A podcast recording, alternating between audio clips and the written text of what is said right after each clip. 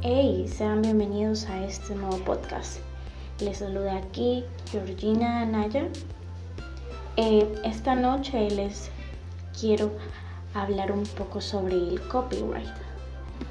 En el transcurso de la carrera de publicidad, eh, a nosotros como estudiantes nos viven diciendo que la publicidad es el arte de vender y que tenemos que vender y persuadir a toda costa.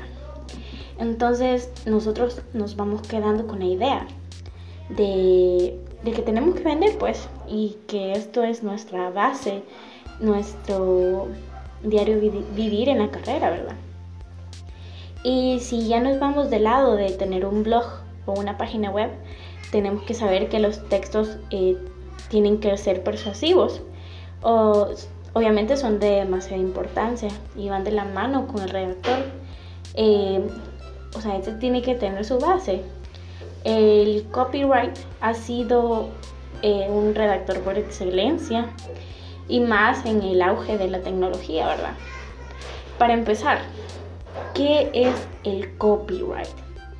Eh, el copyright, copy, ¿qué? En otro término, esto obviamente sabemos que son términos en inglés que hasta que uno no está familiarizado con estos temas, no sabe en realidad lo que te están diciendo, ¿verdad? El copyright es la habilidad de escribir de manera persuasiva cualquier tipo de texto que aparezca en tu página, en tu blog o donde sea que tú vayas a escribir o donde sea que tú estés navegando, leyendo o lo que sea. Para generar un buen copyright se necesita de características o cualidades en lo personal considero que deben obviamente ser tomadas en cuenta. El copyright debe ser un, investigador nato, no solo para el trabajo que está por hacerse, sino que eh, investigar todo. Eh, debe ser, eh, uno debe ser culto, deben investigar, tener curiosidad por todo, por viaje, música, libros, cine, etc. Porque uno tiene que ser abierto en estos temas. Obviamente tenemos que conocer eh, el target al que vamos a escribirle, ¿verdad? Eh, o, o, sea, o vamos a persuadir en el texto. Siempre, siempre tenemos que estar abiertos a la retroalimentación.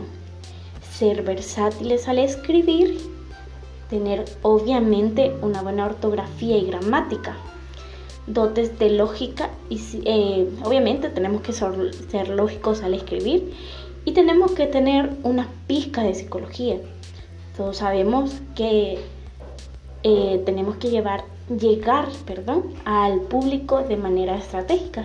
Entonces tenemos que tomarle psicología o adoptar un poquito de la psicología para poder llegarle a las personas, ¿verdad? Eh, tener un poco de conocimiento en redacción. Si quieres obviamente dominar el copyright de manera profesional, tienes que tener conocimiento de la redacción, ¿verdad? de manera online. Eh, hay muchos, muchos beneficios en el copyright. Eh, le voy a mencionar cinco. Esos son el contenido debe de ser redactado de forma profesional, Obviamente para que las personas eh, tengan un concepto más claro de esto eh, y a la hora de que uno redacte, uno tiene que ser como más consistente, ¿verdad? Poder explicar mejor. Por eso uno tiene que hacerlo de forma profesional. Regular, eh, tener una regularidad en el blog. Esto es lo que hace el, el copyright. Obviamente tenemos que vender como ya les mencionaba al principio, eh, tenemos, bueno, a nosotros como estudiantes de publicidad eh, nos han dicho que tenemos que vender, ¿verdad? Tenemos que vender eh, y tenemos que persuadir. Da un tono de comunicación corporativa, porque no sabemos quién nos vaya a ver y pues es importante porque probablemente nos nos vaya a ver a una empresa o algo así y sería bueno que, tomáramos como un poco de, comunicación corporativa y construir tu marca. En conclusión, el copyright debe de contar con unas nociones básicas en psicología, como ya les mencionaba, para conocer al público o para poder eh, llegarle de mejor manera. Parte de los consumidores se mueven por emociones. De este modo, si se consigue tocar la fibra adecuada, esto es lo que, lo que nos ayuda en, a la hora de, explicar, ¿verdad? A la hora de, llegar a las personas, eh, conocer un poco de la psicología, tocar la fibra de las emociones, porque obviamente sabemos que la gente se deja llevar por lo emocional.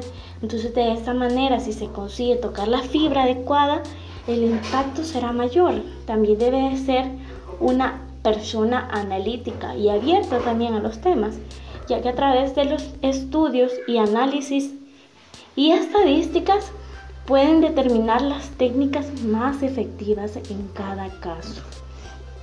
Este ha sido un poco de lo que es el copyright y yo quería mencionarles eh, o hablarles un poco en este pequeño podcast.